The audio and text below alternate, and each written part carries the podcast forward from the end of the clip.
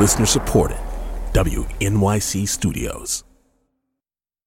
You're listening to WNYC's podcast featuring the best 2018 midterms coverage from our talk shows and our award winning local newsroom. Keep in mind, some segments may be edited for length. You can find the full shows on your favorite podcast app. From WNYC in New York, this is On the Media. I'm Bob Garfield. And I'm Brooke Gladstone. It seems that many an otherwise fine journalist is accident prone when it comes to covering white supremacists as when in the hours after the horrific school shooting in Parkland, Florida, a sinister connection emerged and was duly reported. The suspect, 19 year old Nikolas Cruz, is in court right now, and this morning we learned he had ties to a white supremacist group called Republic of Florida. Not a huge surprise there. Except. Today, the investigator said that they had looked into it, but they found no evidence that he had any ties with those white supremacist groups. And there are other instances when coverage of the alt right got a bit glitchy. In late 2017, a New York Times profile of self styled white nationalist Tony Hovater was slammed for its perceived kid glove treatment of its subject. A 2016 Mother Jones profile of alt right avatar Richard Spencer is still mocked for its description of his prom king good looks. NPR was criticized just this month for mishandling an interview with white supremacist Jason Kessler, or even interviewing him at all. We wondered if you had any concerns regarding coverage of right wing movements. Turns out you did. Here's Kevon Gavim, Charles Sprickman, and Melina Tessier. As a Persian American, as someone who cannot pass as white, it's terrifying to see how polite journalism have been portraying the alt right. The New York Times, their coverage seems insane, way too gentle. So, my question for y'all is how do we cover the rise of the so called alt right movement without giving these people a platform? Excellent question. Lois Beckett is a reporter for Guardian US, assigned to cover the far right since the election of Donald Trump. Not too long ago, she came to us with questions of her own. We're re airing this episode today because it turns out to be sadly still relevant. For the past year, I've been showing up at white nationalist rallies, taking their pictures, writing down what they say. This is part of my job now as a political reporter, interviewing Nazis. And I'm constantly thinking, how did we get here? And what are the consequences of giving them so much coverage? So we said we'd help her find answers and assigned her our veteran producer, Jesse Brenneman. Hi, Jesse. But she was going to have to do the legwork. That's why Lois is hosting this episode. So, to begin, we're being told to disperse.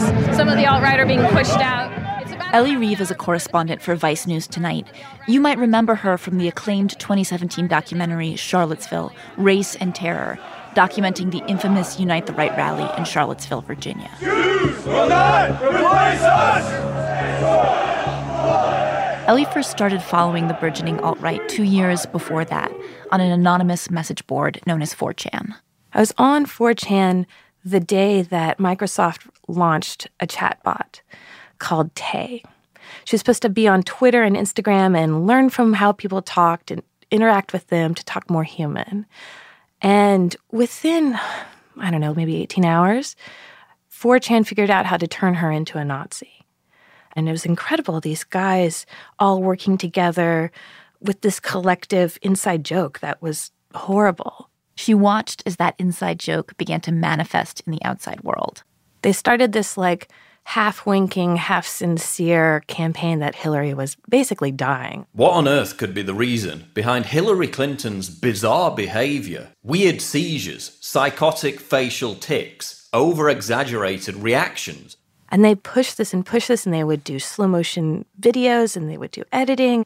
And then when Hillary actually got sick, everyone was picking up on this old conspiracy theory. Seven questions continues today after Hillary Clinton's health scare. She has been diagnosed with pneumonia. This video is raising serious questions about the Democratic nominee's health. Donald Trump has used all that to claim Clinton is hiding a serious health problem. I read their essays about how to manipulate the media I started seeing this phrase, we meme things into reality.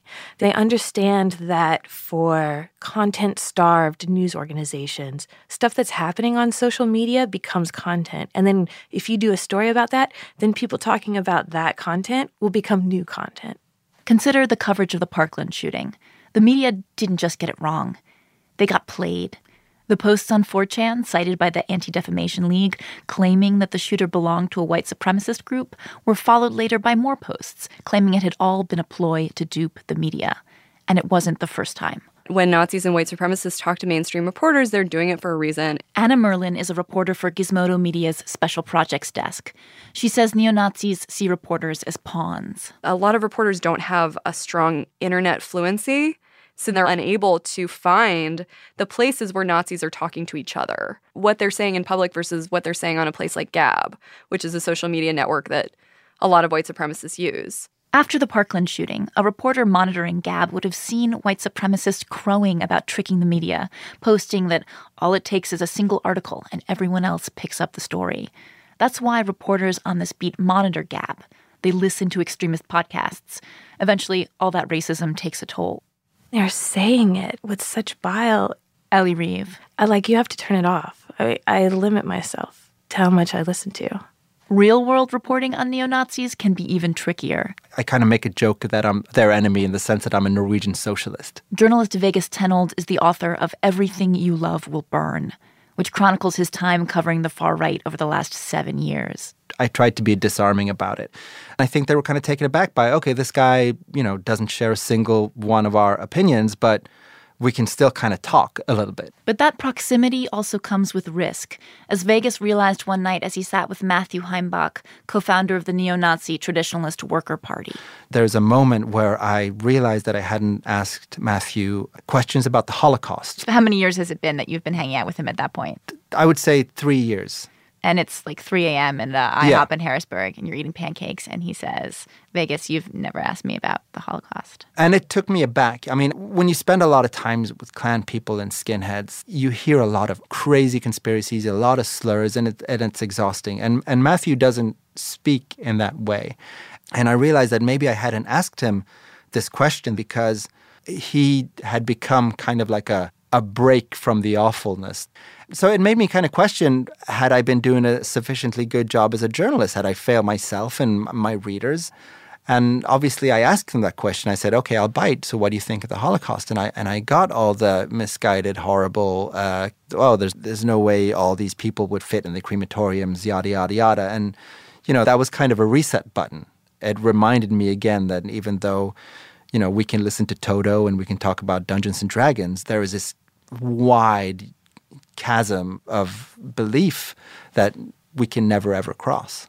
They'll do a lot to distract you, these groups of young white men in their weird uniforms with their handmade shields. I do understand the urge to ridicule these guys. Ellie Reeve.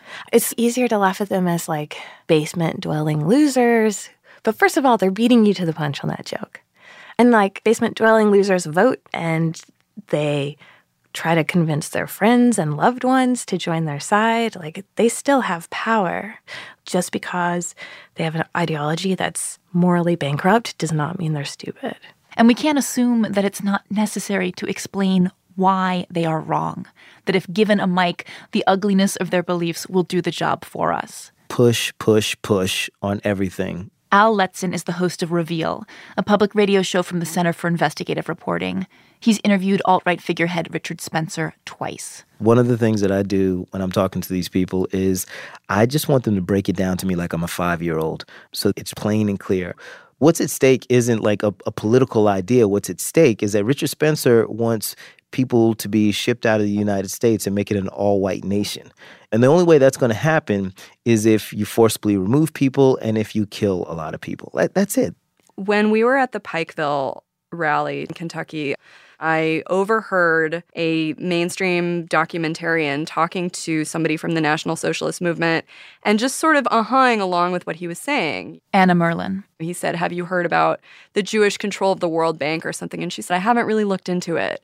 Just not doing the work of pushing back on what he was saying and doing it. It made me feel like our presence there was harmful. If there's one thing that sums up the criticism directed at the media over the last year, it's this perceived lack of confrontation and the fear that these people and their beliefs are being normalized. The journalists I spoke with agreed. When Ellie was in Charlottesville, she interviewed the white supremacist Chris Cantwell. I'm, I'm here to spread ideas, talk, in the hopes that somebody more capable will come along and do that. Somebody like Donald Trump who does not give his daughter to a Jew. So Donald Trump, but like more racist. A lot more racist than Donald Trump. I don't think that She knew that not everyone would be happy with her work. Well, what they want is for me to punch him in the face, which I'm not going to do. And I ask questions that I think people would have found more emotionally satisfying. You know, Cantwell claims that African Americans have low IQ and that's why they're prone to crime. So I asked him, Well, you got a criminal record. Is that a sign you have low IQ? And he ranted and he raved and got all mad at me, but ultimately the answer wasn't very telling. So I didn't use that. In other words, just because it feels satisfying doesn't mean it's useful.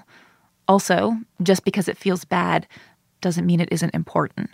Vegas Tenold. People have asked me, like, how do you go reporting on these people who are so awful and who you disagree with? And my response is always like, why, why wouldn't I? Why shouldn't we seek to understand what we find awful and abhorrent? What about the critique that any attention is counterproductive? Experts at the Data and Society Research Institute warn that even critical stories will amplify extremist talking points. In a podcast from December 2016, you can hear Richard Spencer and his neo Nazi friends celebrating just how amazing the media coverage has been. We have gone to a new level of interest. Most, most all of these media sources are going to be negative, but we are able to communicate through the media. You know, I've gotten into plenty conversations with people who feel like I should never interview Richard Spencer, that he should just be left in the wind. Al Letson. If we allow these people to go off and create their own communities without putting light on them, without really trying to excavate like what their true intentions are, then I think it grows. You have to be able to like see the cancer, know what it is, and go out and take it out. I remembered a talk I'd had with Jeff Schoep, the commander of the National Socialist Movement, the first time I met him back in Trenton, New Jersey in 2011. Vegas Tenold. He was telling me that, you know, we should run for Congress. And I said, well, how are you guys ever going to get elected saying the things you say, believing the things they do? The American people will never accept it.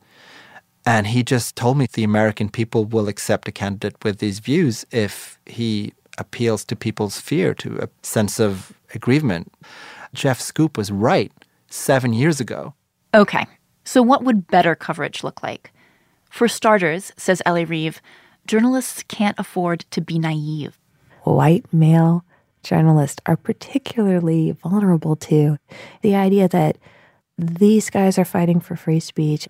You know, they know how to manipulate you. Like, don't be a sucker to that. They don't actually believe in free speech. If they were in charge, there would be no Bill of Rights. They make fun of that. Vegas Tenold says reporters should resist or at least contextualize intentional provocations. The Klan will put some flyers on some cars in a parking lot in Raleigh, North Carolina, and all of a sudden, like all the journalists go there. And, you know, that's well and good. If the Klan is marching in the street, we should talk about it. But we need to talk about the bigger issue about how what they say and what they believe has made its way into the mainstream. We can't just sort of fearmonger that, oh, the Klan is marching again. Uh, yes, they are, but we also have this more potent form of nationalism. A lot of times when we'd see these Trump rallies, it was done with this weird voyeurism of like, oh, look at how crazy these people are and how they're treating this black man or this black woman, but not actually really diving into like what was the undercurrent behind that. What about the communities that are being affected? Al Letson. I just don't think that enough has been screamed about how gerrymandering has affected our political process. That the Voting Rights Act was basically gutted by the Supreme Court. If we had more context on those stories, it may have changed the way we looked at the election and also how we looked at these white supremacists. Too often, stories about white supremacy present every white supremacist movement as really new and really shocking. Anna Merlan. we've had big waves of white supremacist movements in this country for a long time. And so to be ignorant about how those movements came about and how they were dismantled is not helpful. It's not helpful for the reader, and it allows these movements to make themselves sound like they're at the cutting edge of something. Which they very much are not. Thanks for listening to Politics Brief. If you want more, visit wnyc.org/election.